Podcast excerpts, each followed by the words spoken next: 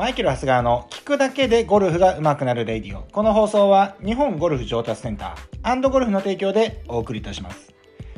さあ、今日はですね、みんな大好き飛距離アップということですね。飛距離アップしたいですよね。やっぱりこう飛ばしたい。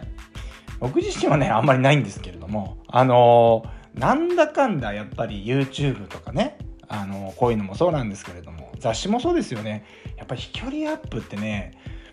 やっぱね、皆さんね、興味がある。ね、やっぱこう動画でもやっぱ回る、ね、再生回数がいくのはです、ね、やっぱ飛距離アップとかね、こういうことが、あ結構伸びたりするんですよね。で、僕はもうちょっと大事なとこあるんじゃないかな。まあ、結果的にね、効率のいいスイングをしていけば、飛距離って上がっていくので、あのー、飛距離アップってしていくもんだと思うんですけれども、飛ばそうと思ってもなかなか飛ばせるもんじゃないのがね、このゴルフだと思いますね。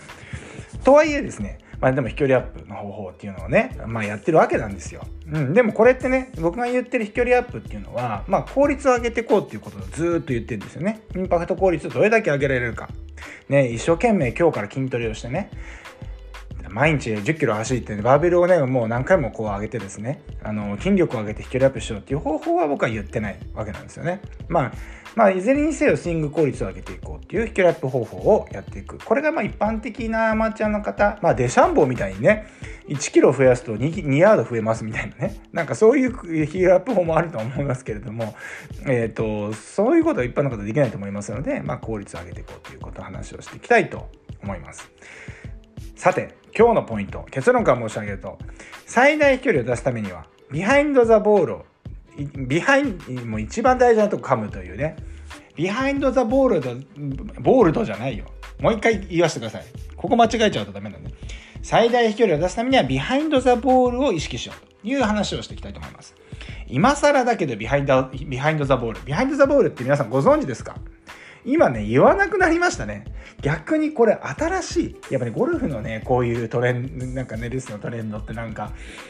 なんだろうななんかだんだん使われなくなってきますよね不変なものってあるけどなんかこのビハインド・ザ・ボールってねええー、まあどういうことを言ってるかっていうとまあ必ず、えーと、自分の頭あるじゃないですかはボールの後ろ側にあるよと。絶対に頭っていうのはボールを追い越していかないよっていうポイントになるわけなんですよね。これはね結構だからもう203025年前とか30年前ぐらいから言われてるレッスンのところで言われているところで、まあ、最近では何なんですかいろんな言葉ありますよね。パッシブトルクシャローイングとかね、えー、地面反力とかなんかいろいろ分かりやすいキャッチーなねなんかそういうのあるじゃないですか。まあ、だからそのうちの一つのビハインド・ザ・ボールっていうのはね、昔あったわけですよ。もう今言ってる人少ない。うん、でもこれはあのじゃあ事実じゃあまあプロ25年前のプロゴルファーと今のプロゴルファーがじゃあ今今のプロゴルファーが behind the ball で打ってないかというとそういうことじゃないわけですよね。これはだから不変なものだとは思うんですけど言葉としてはあんま使わなくなってきてるということなんですよ。まあ、ここね、あの behind the ball を意識することによってまああの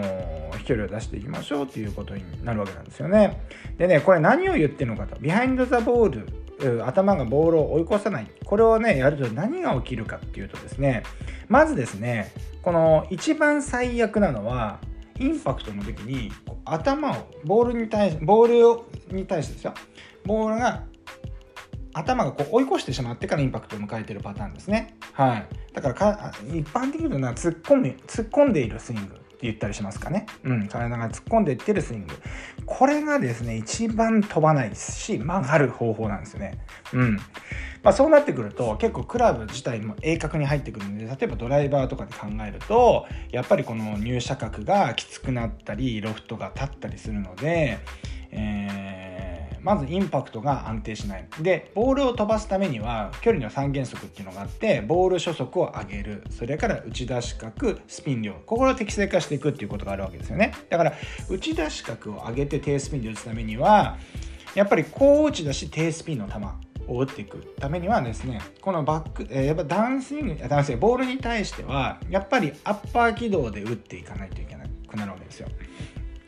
はい、そうなってきた時に頭の位置がボールのボールを追い越してしまうということはいわゆる最下点でボールを打つ感じになるかあるいはダウンブローに打つ感じになってしまうのでいわゆるその高打ち出してスピンということができなくなってくるということがまず第一点ってありますよね。であとはこれも最大それもそうなんですけどまず当たらなければダメなんですけどあとは遠心力を最大にするためにはこのね例えば遠心力っていうのは外側に円の外側に向けて働く力じゃないですか。で物事ってこれ力の釣り合いっていうのを常に考えなきゃいけなくてクラブを前の方に振っていこうと思ったらその反対側に対しての力も意識してあげるいわゆる更新力ですかね。はい、自分の更新力その遠心力の逆の方向に向いてる力です。そうするとやはりですねこういうさっき言ってた足の使い方ですね地面反力であったりとかそういうとこも縦の釣り合いもあるけれどもボールがこのクラブがですねこの横に振り出されていった時にはですね、えー、今度それとは逆えっ、ー、と何て言うんですかターゲット方向とは逆の方向に引っ張ってる感覚っていうのが必要になってくるんですよ。でこの位置で頭の位置っていうのはすごくこう目標方向と逆に動くイメージ。この引っ張ってる遠心力とこの後進力が釣り合ったところっていうのがとても大事。でその時に頭の位置がじゃあどこにあればいいのって言ったらボールよりも後ろの方にあるっていう状態をしっかり作るっていうことがやっぱりこの釣り合いを取るためには必要になってくる。いわゆる最大飛距離あ、えっと、最大の遠心力を得るためにはやっぱそういう、えー、形が必要になってくるということになるわけなんですよで、なんとなくね、あの、イメージ湧きましたでしょうか。まあ、当然ボールの当たり方先ほど言ったように最下点の位置がちょっとずれてしまうということが1個と、まあ、あとはこの、うん、遠心力を最大に使うためのポイントになってくると思うんですけれども実際ねじゃあこれどうやってやったらいいのかっていうと、まあ、何回も僕がこれまたね同じこと繰り返し言ってるよっていう話になるとは思うんですけどここは側屈になってくるわけですね。はい、でこのダウンスイングのトップの位置からダウンに入ってきた時に右の側屈右の脇腹ですよね脇腹のあたりがこう縮んでくる動きがあ入ることによってこの頭の位置体が回転していってもボールの方に寄っていかないスイングができるわけですね。はい、よくねこの側屈のね、えーと右の側屈のアドバイスをねすると右肩下がっちゃいけないんじゃないですかとかなんかダフりそうな気がしますとかねいろいろまあおっしゃるなわけなんですけれどもこれっていうのはですね動的に考えるとやっぱり右に側屈してる、まあ、体が回転してるんで、えっと、それでまあちょうどいい、え、フォームにはなるわけなんですけれどもそれだけではなくてやっぱりですね普通に考えた棒クラブヘッドに引っ張られていってしまう。例えばものすごい、えー、重いもの例えばハンマー投げあるじゃないですか。室伏浩二選手がねもうすごいメダルを取ったハンマー投げ。ハンマー投げってハンマー重いですよね。遠心力なんてやった時に多分あれ素人がやったらなんかこう振り出されてる方向に引っ張られていっちゃうと思うんですよ。だからすごいこの逆方向にあの体の引っ張りをしてるっていうのがなんか見て分かります？ぐるぐるぐるぐる回ってる時にこのハンマーが回ってるのと逆方向にやっぱりしっかりと釣り合いを取らせて体回転させてるっていうのが分かると思うんですけれどもあの状態をやっぱり作っていかなきゃいけないわけです。あるちょっと極端な例ではありますけれどもね。だからこれが本当にあのハンマーが遠心力で進んでいく方向に対して自分の体が何にもその釣り合いを取らずにいったらもう遠心力で飛ばされていっちゃう。いう感じになると思うんですよね。だからやっぱしっかりここを釣り合いを取らせるためにやっぱりこの体の側屈を入れていくっていうことになると思います。はい。側屈をするっていうこと。だからイメージ的にはね、ダウンスイングで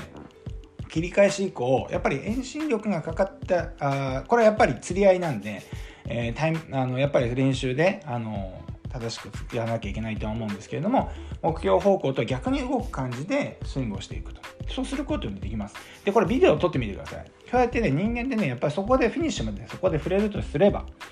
そうやって頭がですね切り返し以降右に動くような感覚で振ってもですね